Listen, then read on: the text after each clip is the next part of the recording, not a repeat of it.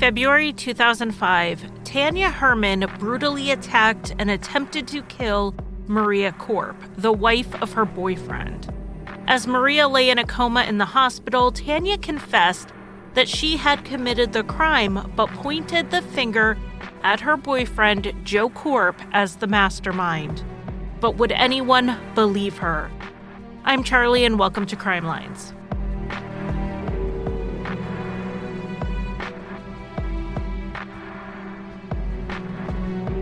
Welcome to Crime Lines, and welcome back to part two of the Maria Corp case. If you have not listened to the first episode, I definitely recommend doing that so you can catch up, and so this episode makes some sense.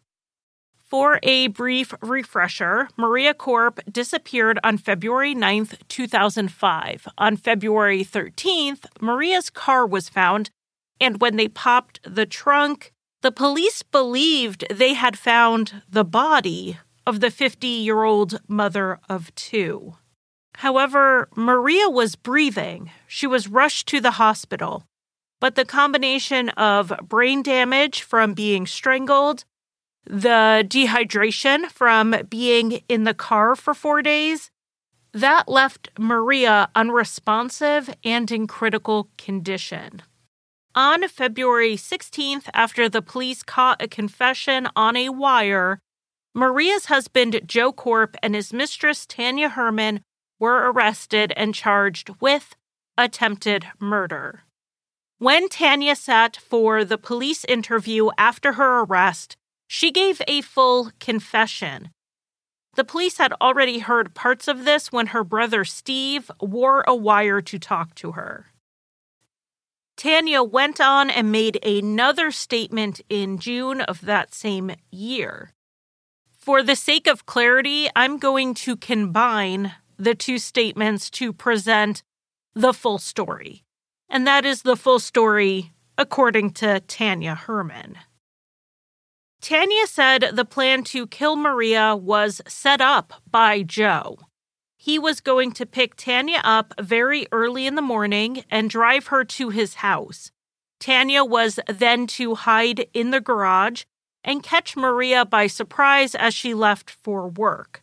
And since Joe left for work before Maria, he would have an alibi. And there would be no evidence Tanya was involved since her car and her had not been seen in the area.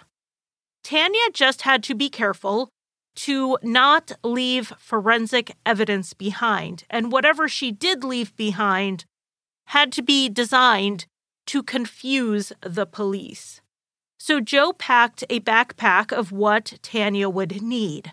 Among these items were a swim cap and a ski mask to keep her hair from shedding or getting pulled out. She also needed gloves. And Joe gave her a pair of his shoes to wear so that any footprints that might be detected would be too large to connect back to a woman, back to Tanya. Tanya said Joe was so sure that they would get away with this that she was completely convinced he was right, in spite of the fact that she was the other woman in a love triangle and would be at or near the top of the suspect list. She believed it in spite of the fact that she expressed wishing Maria would go away or leave Joe alone to numerous people. Even still, this was the taking of a life. Getting away with it was only one consideration. Going through with it was an entirely different thing, and Tanya did not think she could. When Joe came over the night before with all of the things she would need, Tanya told him she didn't think she could do it. But Joe laid it out for her. If he left Maria, she would expose some illegal thing he had done that she was holding over his head. He would go to jail, and they could not be together. But if he stayed with Maria and he avoided jail, they still couldn't be together because Maria was not going to tolerate it any longer. As long as Maria was alive, she would keep Joe and Tanya apart one way or the other. So the next day, when Joe showed up to bring Tanya to the house, she got dressed in dark clothes, the swimming cap, and the shoes. She left her eight-year-old daughter home alone sleeping while she went to go try to kill someone. In the bag that Joe gave her, Tanya found a strap from another bag that Joe wanted her to use in the attack. They arrived at Joe's house around five fifty a.m. and pulled into the garage. Tanya got out and crouched down out of sight. Joe went into the house and acted like it was a normal day getting ready for work. Tanya said she did hear Maria and Joe bicker a little bit from the garage. A little after six a.m., Joe went into the garage to go to work. He asked Tanya how much she loved him and reminded her that Maria could not leave the garage alive.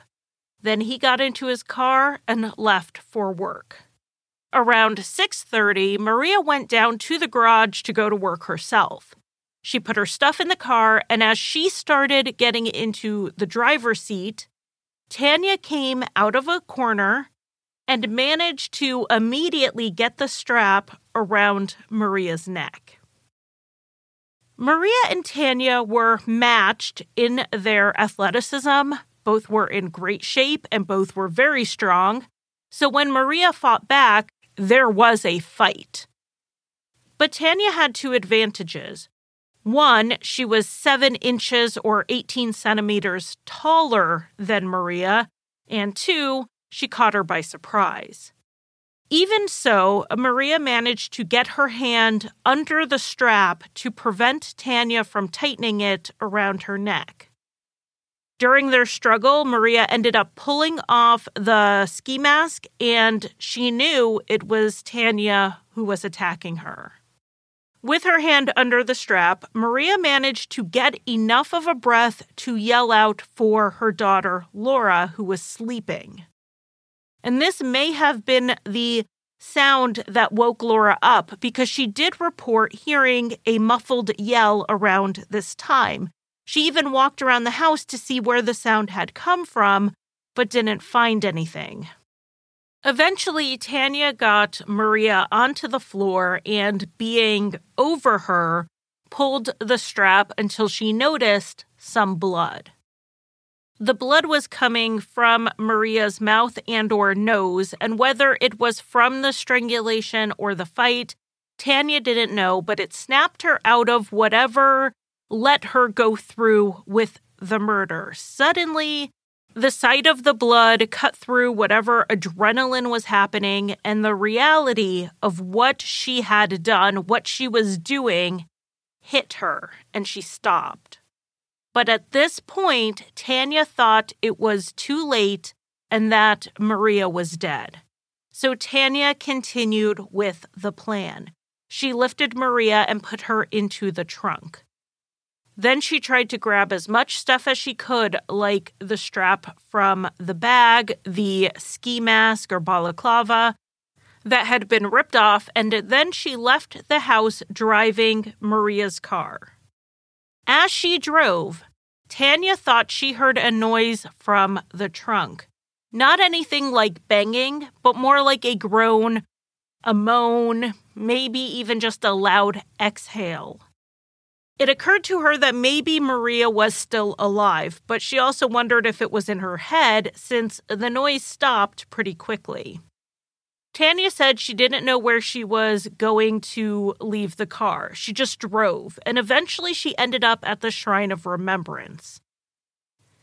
After parking the car, Tanya then took some of Maria's items from her purse, again, according to her, at Joe's instruction. He had told her to remove Maria's I D and her cell phone, and anything that would identify her.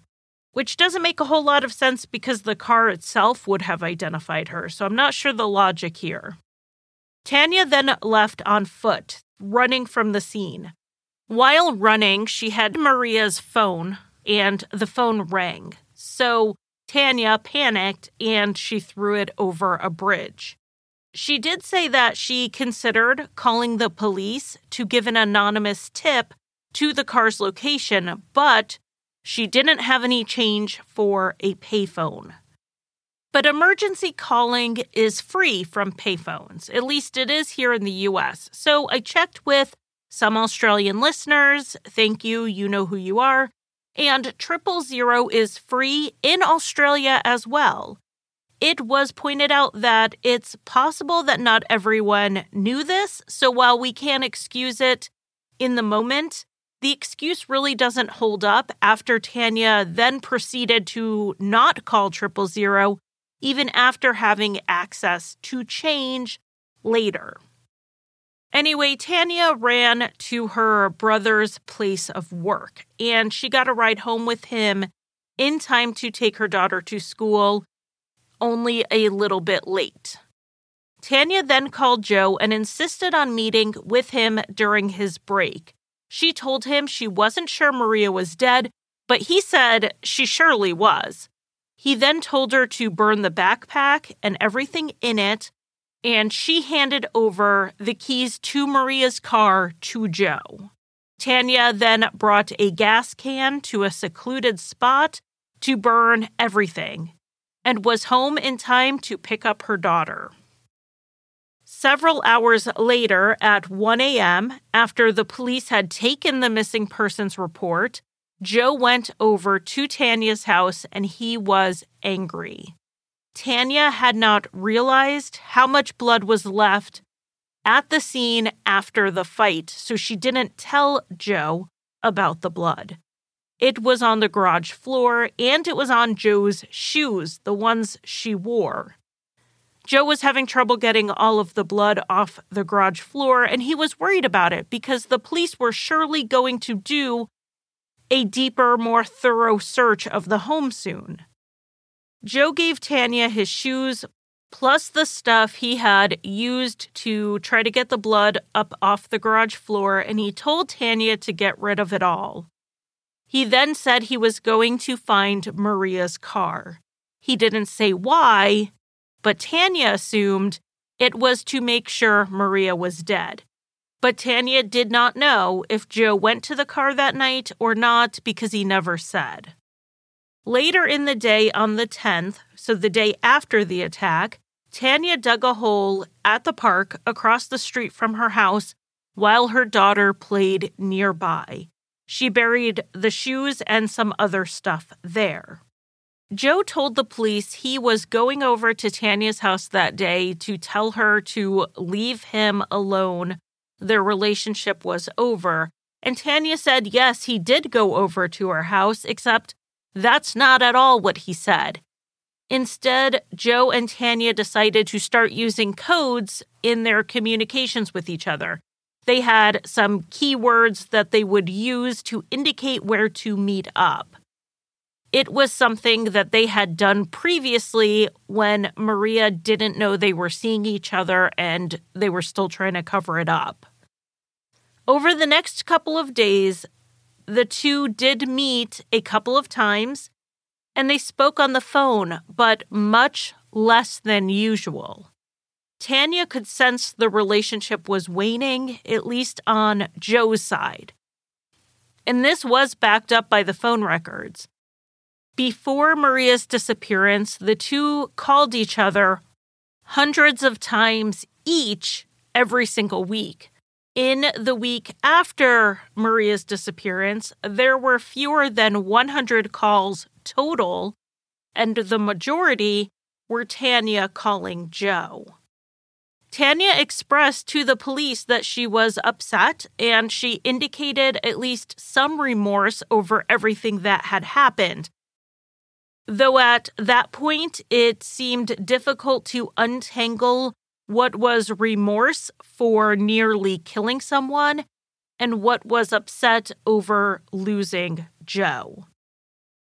But Tanya repeated over and over again that everything she did was directed by Joe. She hardly knew half the plan until the day of the attack, and some things were a panic decision, like where to leave Maria's car and throwing her phone off the bridge. This is contradicted by her brother's statement. Steve had given a very similar recounting of the murder plan when he went to the police. And he said Tanya told it to him a day or two before it happened.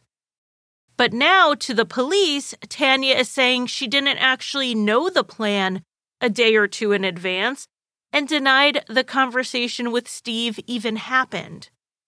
She didn't tell him everything until after. And there were a few small holes in her story that made it seem like perhaps she was more involved in the planning. Like Tanya said, Joe gave her gloves to wear, but the gloves turned out to be Tanya's gloves. So what she's saying is Joe took her gloves from her and then gave them back to her. But even with these little things, Tanya stuck to her story that this was Joe all the way. She was manipulated into acting on his behalf. And putting aside the accusations against Joe for one minute, let's just look at what Tanya herself said happened. We know a confession is only as good as the evidence to back it up. Well, Tanya had the evidence. She led police to where she had buried the bloodstained shoes. She led them to where the fire was, and they were able to find the metal from the burned bag strap. She even gave them the bleach container from what Joe used to clean up the blood because he had left it under her sink. The police were able to find C C T V footage that showed Tanya running along the path she said she did when she went from the car to her brother's workplace.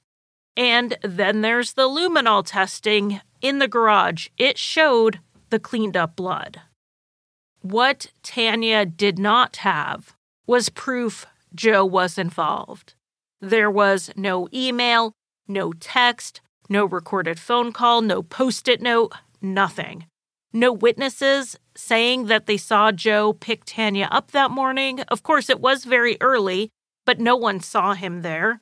Any case against him was going to be circumstantial and would have to rely very heavily on Tanya's testimony.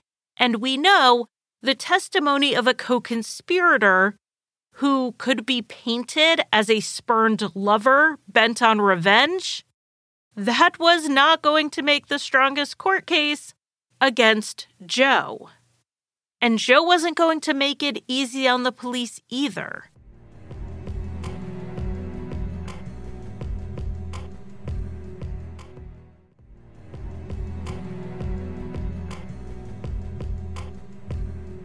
Joe's statement was much more succinct than Tanya's. On the advice of his attorney, he had no comment. But to others in Joe's life, he completely denied involvement. Tanya had done it. She did it alone to get Maria out of the way, and she was implicating him because he had ended things. But the police were not buying it. And it didn't seem the motive Tanya assigned to him made a lot of sense. I mean, it made sense to her. She believed Joe loved her and wanted Maria out of the way so the two could have a future together. But the police were not so convinced that was Joe's motive. After all, Joe had withdrawn from Tanya pretty quickly after the attack. He hadn't even been faithful to her during his affair with her. He was with Maria, even though he told Tanya that they no longer had sex. He slept with other women. He even once faked his own death to go be with another woman. Killing his wife to be with Tanya didn't really fit, since it didn't look like he wanted to be with Tanya, or not solely. The motive, according to the authorities, for Joe was actually money. It turned out that Joe and Maria were very deeply in debt. Very deeply. Their income did not even come close to covering their spending habits, so they fell into credit card debt. They eventually had gotten to the point where they were barely covering the interest payments on those credit cards. They were in that horrible debt cycle, and it would have taken a lot to dig out of it. If Joe and Maria divorced, Joe would still be responsible for at least some of those debts, maybe lose their house, and almost surely have to pay child support.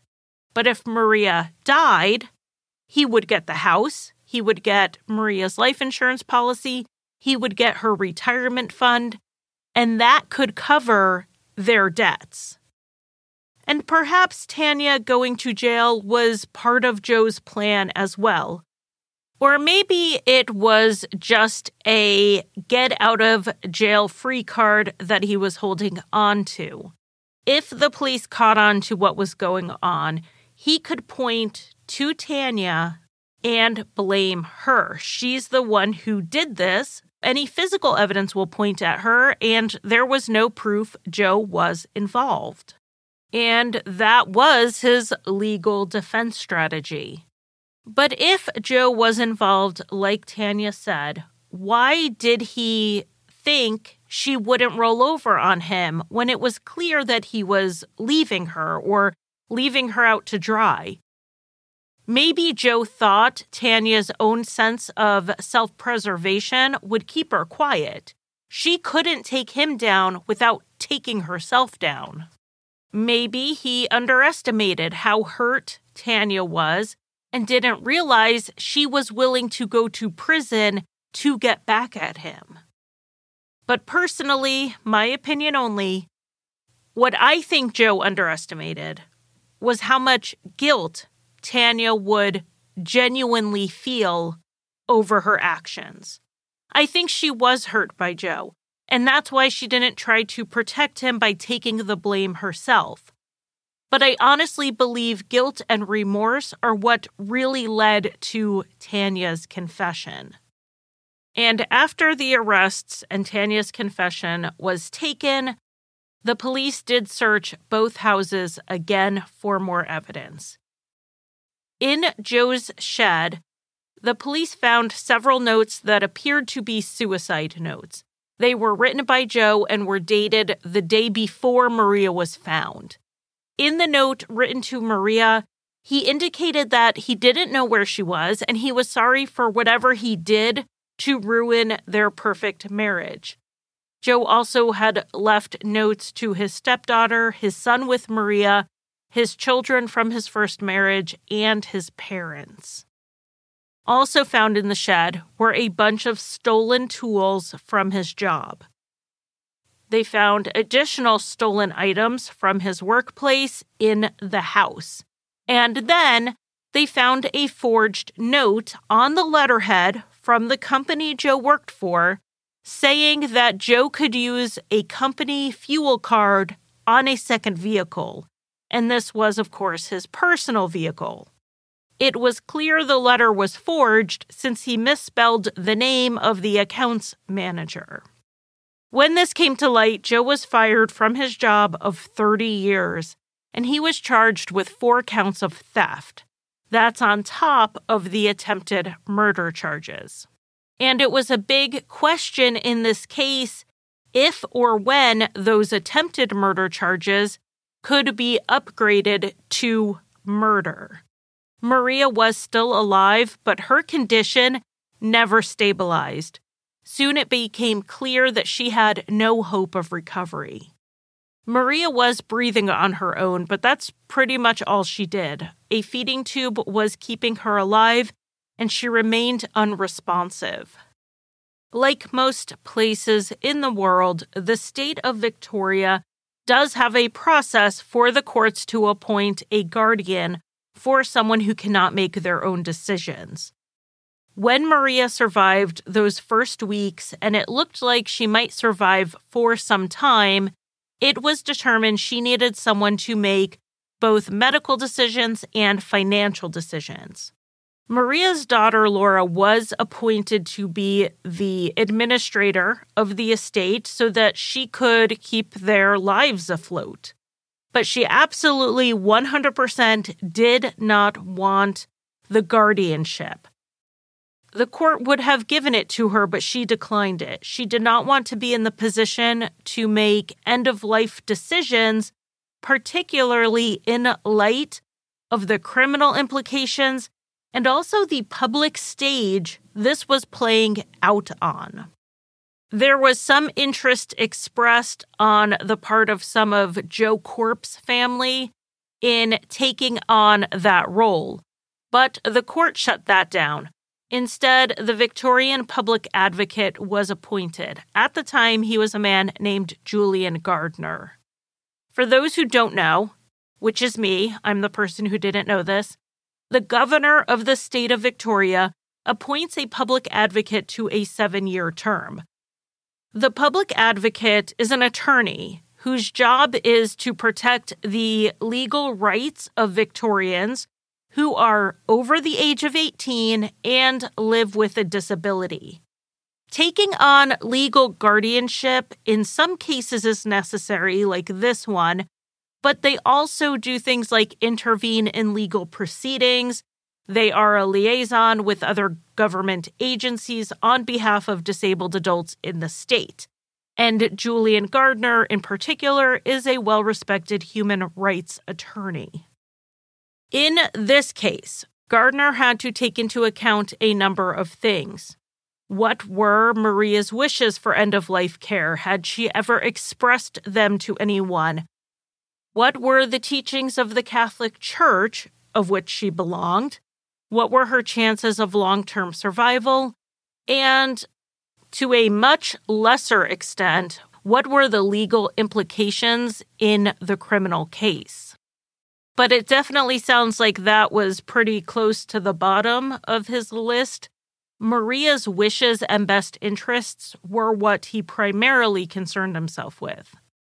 But the possible murder charge was at the top of the list for the two defendants and the state of Victoria. Should they move forward on the attempted murder case or hold off and see if it would become a murder case? In June two thousand five, Maria was still alive. Tanya had already agreed to plead guilty in court to attempted murder and testify against Joe. So that's exactly what happened. She pleaded guilty.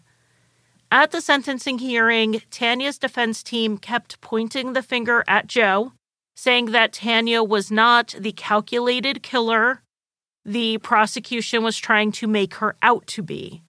And in an attempt to show that Tanya was highly susceptible to manipulation, they covered much of her past and had a psychologist testify.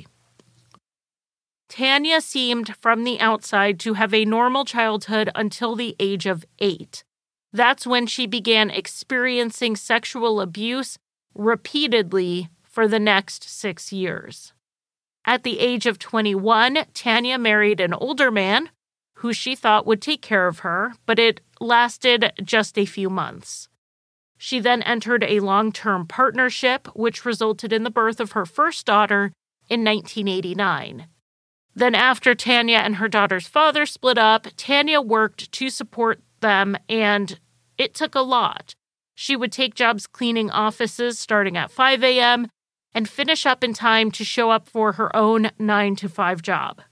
Tanya then met her second husband, Paul Herman, and they went on to have a daughter together in nineteen ninety-six. During the marriage, Tanya did in-home daycare.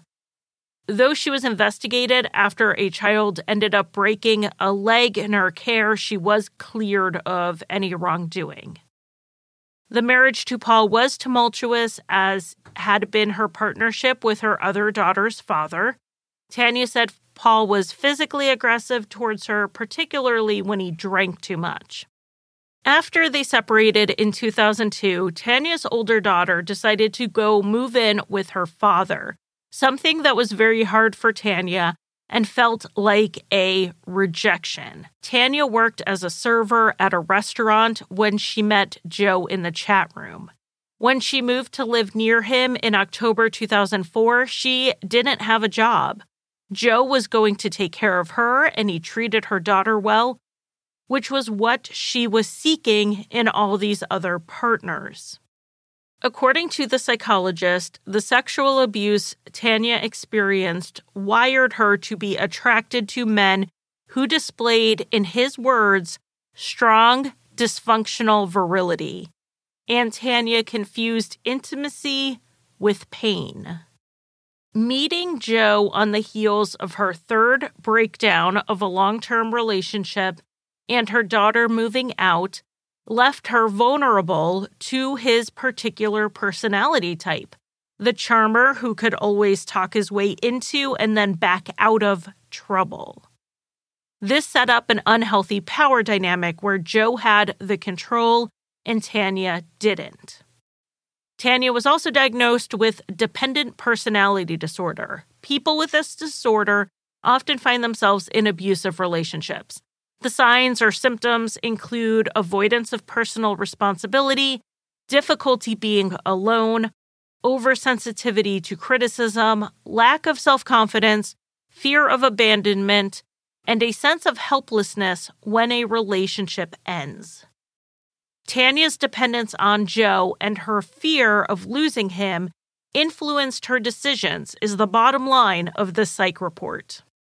Tanya pleaded guilty, so she wasn't trying to say she wasn't responsible for what happened because of her mental state. She was not going to defend it by saying her childhood trauma turned her into a killer. That was not what her defense was saying at all. Tanya took responsibility and admitted what she had done. This information about Tanya and her background and her mental health were only being offered as mitigating circumstances when deciding her sentence. It's not clear how much it influenced the final decision here. The maximum Tanya was facing was twenty-five years, but pleading guilty goes a long way. And not just pleading guilty on the eve of trial, but doing so early. Tanya confessed, she cooperated, she pleaded guilty. She was showing that she was willing to take responsibility and accept the consequences fully and immediately. On July first, two thousand five, Tanya was sentenced to twelve years with parole eligibility coming at the nine-year mark. Also in July, Julian Gardner was nearing a decision on what the next steps were to take in regards to Maria's care. She had no cognitive function, she didn't communicate, and she was getting worse. In spite of being on a feeding tube and given a specific number of calories a day, Maria began losing weight, which was a sign that her body was no longer absorbing the nutrition given to her through the P E G tube. The doctors told Gardner that Maria was dying. Towards the end of life, feeding tubes can prolong someone's time, but they can also cause pain and discomfort to the patient, particularly if they're not working. Maria was in no state to be able to express discomfort. Gardner chose to bring in a doctor from outside of the hospital to give a second opinion on Maria's condition and medical advice on how to proceed. And he basically concurred with the previous doctors. And Gardner did not only look at the physical side, but also the spiritual. He called two Catholic ethicists to give their viewpoint. What they believed would be in line with the church would be the closest Gardner could get to knowing what Maria would want and what Maria believed. When the ethicists looked at the information, they said they saw no contradiction with the removal of the feeding tube, since most of the nutrients were not being absorbed anyway. There was very little support being provided. So the decision was made to remove Maria's feeding tube, and it was set to be taken out on July twenty-seventh. When this was made public, there were Right to Life protests outside of the hospital, and a lot of people compared the case to the case of Terri Schiavo here in the U S. This actually happened the same year. Terri died in March two thousand five, about six weeks after Maria's attack. For some background on Terry's case, in nineteen ninety, at the age of twenty-six, Terri Schiavo had a massive heart attack. Though she was resuscitated, the lack of oxygen left her in a coma. She never regained responsiveness. The family was told the heartbreaking news that she had post-coma unresponsiveness, which is to say she was in a persistent vegetative state. Though her husband and parents tried a number of treatments to try to bring her back or give her some functionality in life, none of it worked. Terri had very little brain activity except for automatic things like breathing. She was being kept alive by a feeding tube. Her husband, Michael, was her guardian, and he petitioned in nineteen ninety-eight to have Terry's feeding tube removed so that she could die with what he believed was dignity. This started a long legal back and forth over the issue as Terry's parents adamantly objected. It then became a nationwide and, I'm now learning, an international debate over the right to life versus the right to die. All of the legal back and forth, politicians getting involved, new laws being created, it all ended in March two thousand five when Terry's feeding tube was removed and she passed away. Her autopsy confirmed the previous diagnosis as to the extent of her brain damage. Julian Gardner, Maria's guardian, however, says the comparison to Terri Schiavo is very much an imperfect one. Terry's condition was largely stable and had been for years. Aside from the effects of being immobile for fifteen years, she wasn't in terrible health. Maria, on the other hand, was at the end of her life, with or without the feeding tube. Her organs were shutting down. She wasn't absorbing nutrients. Removing the feeding tube hopefully allowed for a more peaceful passing in her situation. If it sped death up, it wasn't by much. People make end-of-life decisions like this pretty regularly without it becoming a nationwide debate. Another decision Gardner made was to allow Joe to visit Maria and say goodbye. Gardner said that decision was not for Joe's sake, but because he felt it was something Maria would have wanted. Again, step by step through this entire thing, Gardner kept Maria at the center of his decision-making.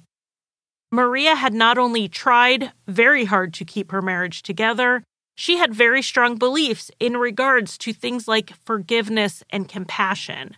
Gardner believed it was in Maria's best interest to allow family to come say goodbye. And since there's a presumption of innocence here, there was no real reason to exclude Joe.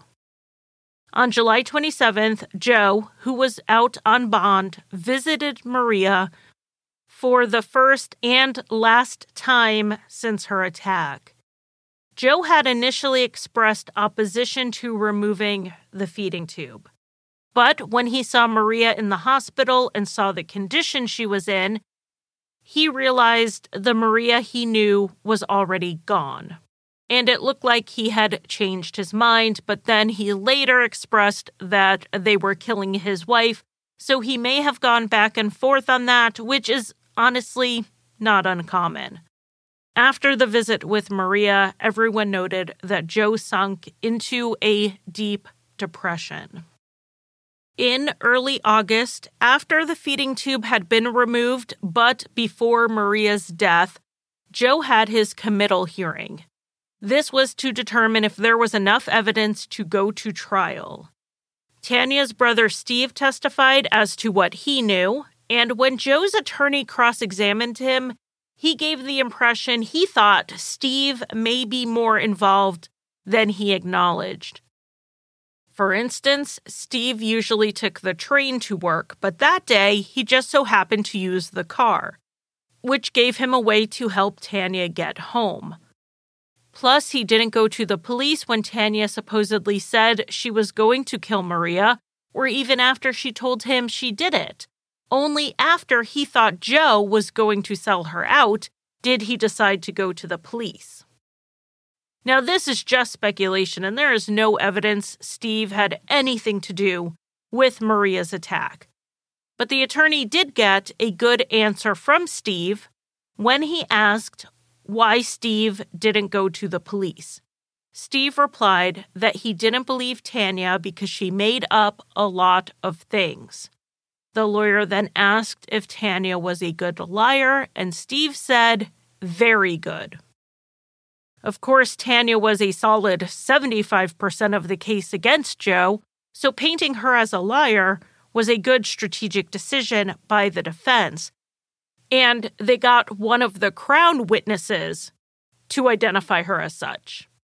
Joe's brother, Gust, also testified, and he ended up denying the statement he had initially made to the police that implicated his brother. Things like Joe wanting to know if twenty thousand dollars was enough for a hit, and a bunch of statements Maria made indicating Joe may have been trying to kill her. Gust told the court that he was functionally illiterate, so he didn't know if the police wrote down what he had actually said. The court recessed while someone sat down with Gust, helped him go over his statement, and find the parts that he wanted corrected.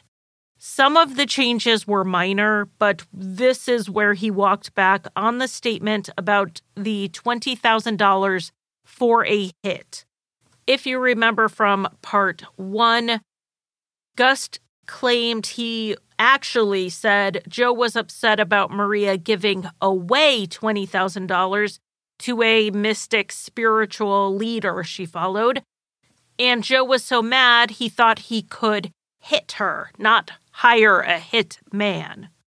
He also said the things that Maria said that indicated Joe may have been trying to kill her had only come from Maria, and he now believed she had lied to him.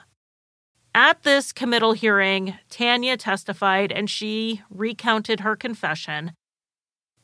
And the cross-examination was designed to pick apart her statement, and there were a few good points made in there. One was about Maria's handbag being turned over on the floor. Tanya had given two stories on that. One time she said she had accidentally grabbed the bag and knocked it over. Then another time she said actually that was another part of Joe's plan, that she was supposed to take the wallet and the I D, and that's why it was knocked over.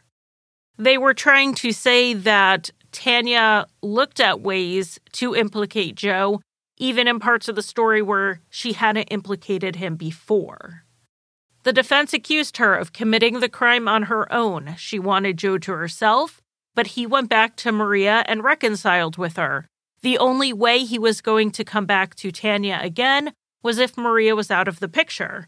But Tanya held firm against the cross-examination. She repeated that everything she did was on Joe's orders, and she didn't even know the plan until right before it happened. When she was asked why her brother said she told him the whole plan ahead of time, Tanya said Steve had memory issues from an accident. She had never told him what happened until after, and he was confusing it. The hearing lasted about three days, and the magistrate ruled that there was enough evidence to take forty-seven-year-old Joe Corp to trial. Within a couple of days of this, fifty-year-old Maria died in the early morning on August fifth, two thousand five. And now the public debate over the end-of-life decisions made in her case turned into a conversation about the charges against Joe. He was going to trial for attempted murder charges. Could they be changed and presented to the court as murder charges? The legal issue that needs to be answered is one of causation. So a listener recently sent in a case suggestion for me that I think really illustrates this well, and it's the death of Reginald Day. It is on my suggestion list to do a full episode possibly, but it really applies here, so I wanted to bring it up. In twenty eleven, Reginald was stabbed in his left flank.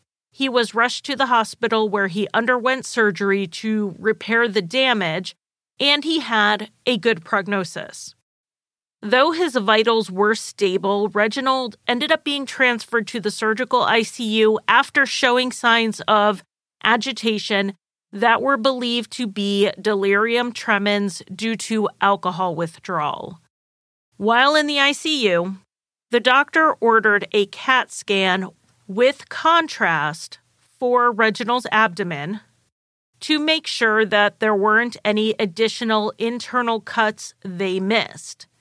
They placed a nasogastric tube to administer the contrast. N G tubes go through the nose and down the throat, and they can cause discomfort, and they can cause gagging. After the N G tube was placed, Reginald gagged and threw up, and then he aspirated on it. He needed to be intubated. The first intubation was unsuccessful. It went down Reginald's esophagus rather than his trachea. They did manage to intubate him successfully a second time, but it was too late by the time they noticed the misplacement, and he suffered irreversible brain damage. He later died when he was removed from life support. So the question for the legal system was if Reginald was murdered or not. He did not die from the stab wound. He didn't even die from an infection from the stab wound. He likely aspirated due to his withdrawal from alcohol, not the stab wound. But if he hadn't been stabbed, he wouldn't have been in the hospital to begin with, and he wouldn't have needed the CAT scan that required the nasogastric tube, and Reginald would still be alive but for that stabbing. Then again, if the hospital had more effectively treated his withdrawal symptoms or had managed to intubate him correctly the first time, he also would probably still be alive. So is the chain from the stab wound to his death strong enough to support a murder charge, or did the hospital's actions interrupt that chain? Reginald's case clearly has more room for debate than Maria's case. Maria definitely died from having been strangled and placed in a trunk for days. But Reginald's case very clearly shows us those steps that need to be walked through when there is a space of time and other actors involved between the attack and the death. The role of the hospital's care, the guardian's decisions, and other contributing factors to Maria's death would have to be parsed. And with this hanging over everyone, Maria Corp's funeral was held on August twelfth, two thousand five, six months after she was found in the trunk of her car. Her children released doves in front of the estimated three hundred mourners in attendance. Many of Joe's family members were there, but Joe himself was not. He was actually not allowed to be there. A condition of his bail was that he had to stay away from Laura and Damien. And obviously, they were at their mother's funeral. Joe could have fought this, but he chose not to. He worried his attendance would turn the event into more of a media circus than it already was. The media had to be instructed not to enter the church for the actual ceremony. So just imagine if Joe had shown up. Instead, he hosted his own memorial service at the family home the weekend before the funeral, and the day before, he was allowed to go to the funeral home for a viewing and a chance to say goodbye. On the night of Maria's funeral, Joe began texting and calling people, thanking them for their support. One person he texted was his ex-wife, Leonie. She could tell that he was upset, and at nine twenty-seven, he texted her one word, goodbye. Leonie texted back and said, "Where are you going? Don't say orange." Orange referred to a length of orange rope Joe had in his shed. At some point in the past, maybe more than once, he referred to this orange length of rope in the sense of making a noose. When Joe replied to Leonie's text, he just wrote the word orange. Leonie called him and begged him to stop and think about what he was doing. She said she was going to head over to him right then, but Joe told her that Maria was calling to him, and by the time Leonie arrived, it would be too late. Realizing that he was right and she was too far away, she called Joe's brother Gust. He lived pretty close, and he said he would get over there. At nine thirty, Joe texted his attorney thanking her for her help. When she saw the text, she called him and stayed on the phone with him for a while, trying to talk him down. As she was talking to him, Gust arrived. He called the police, but they were already on their way. Someone else had called them, and this was around ten p.m. Gust decided not to go into the shed because he was afraid he would find his brother dead. He wouldn't have because Joe was still alive and on the phone with his attorney at this point. When the police arrived, Joe looked out and he saw them. He told his lawyer that they were there. He thanked her again, said goodbye, and then the line went dead. A few minutes later, the police entered the shed and they found Joe already with no pulse. Joe died with pictures of Maria around him and a note in his journal blaming those who thought he was guilty for his death. He proclaimed his innocence, and he complained that Tanya got a light sentence for killing his wife. He was going to haunt those who made that deal with Tanya. There was some speculation amongst the police that Joe had changed his mind about taking his life that night. They based this on the position of the ladder and thought it looked like he may have attempted to pull it closer to himself, and it slipped out from under him. There's also been some speculation that it was completely staged, and that's why Joe waited for the police to get there. He wanted them to find him on the ladder with the rope, but still alive. However, he then lost his footing waiting for them due to being intoxicated at the time. But this was speculation and conjecture, not really backed up by the evidence. There is evidence Joe was suicidal after his last visit with Maria in the hospital and that he planned on this. Part of that evidence is that days before his death, Joe shot an hour-long video having his final say on things. He walked through the house and the shed. He talked about Maria and their memories. He laid blame solely at Tanya's feet. And he said he planned to take his own life. The video was shot by his brother, Gust. And then it came out that a week before Joe's death, Gust had reached out to television networks offering an exclusive final interview with Joe Corp. When this came out, Joe's first wife and his older children expressed a lot of upset that Gust apparently knew about Joe's plans to take his own life, but rather than stop him, Gust tried to monetize it. Then Gust went to court as the executor of Joe's estate to get permission to sell some things. And that video was one of them. But there was also an autobiography Joe had written and his diaries. These items were all being held in probate, and Gust petitioned the court to sell them to the media. He said that he didn't want to wait for the whole probate process because then they would have much less monetary value. The judge agreed to allow Gust to sell them. However, the judge made it crystal clear that he was not making a moral statement on the sale of these items. He was simply supporting the best interests of the estate within the bounds of the law, which is his job. He did not want his ruling, however, to be seen as an endorsement. Gust wouldn't have been the only one to profit from the sale of these items. Yes, he would have profited, but Joe had all of it set up to split between a bunch of people. But the public objection to the sale of the video made news outlets incredibly hesitant to buy it. They didn't want the bad P R.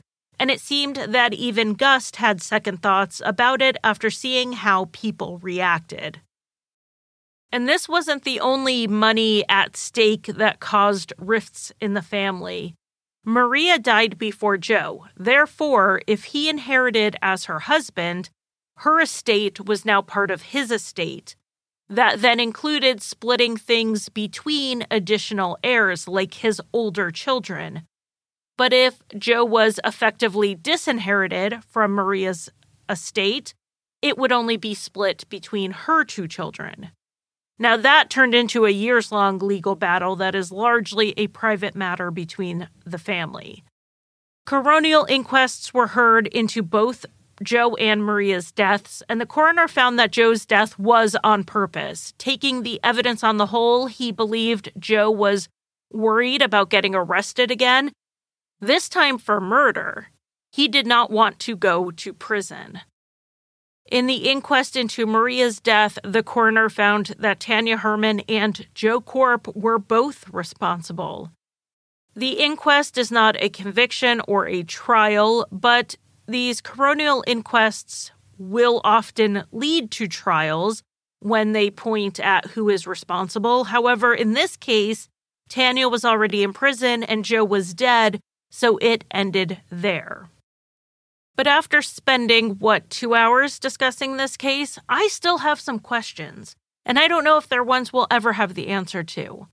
There are things that Tanya hasn't said or can't say because she doesn't know. For instance, when Maria was found, she wasn't wearing her crucifix or her wedding band, two things she always wore. Yet Tanya said she didn't take them off of her.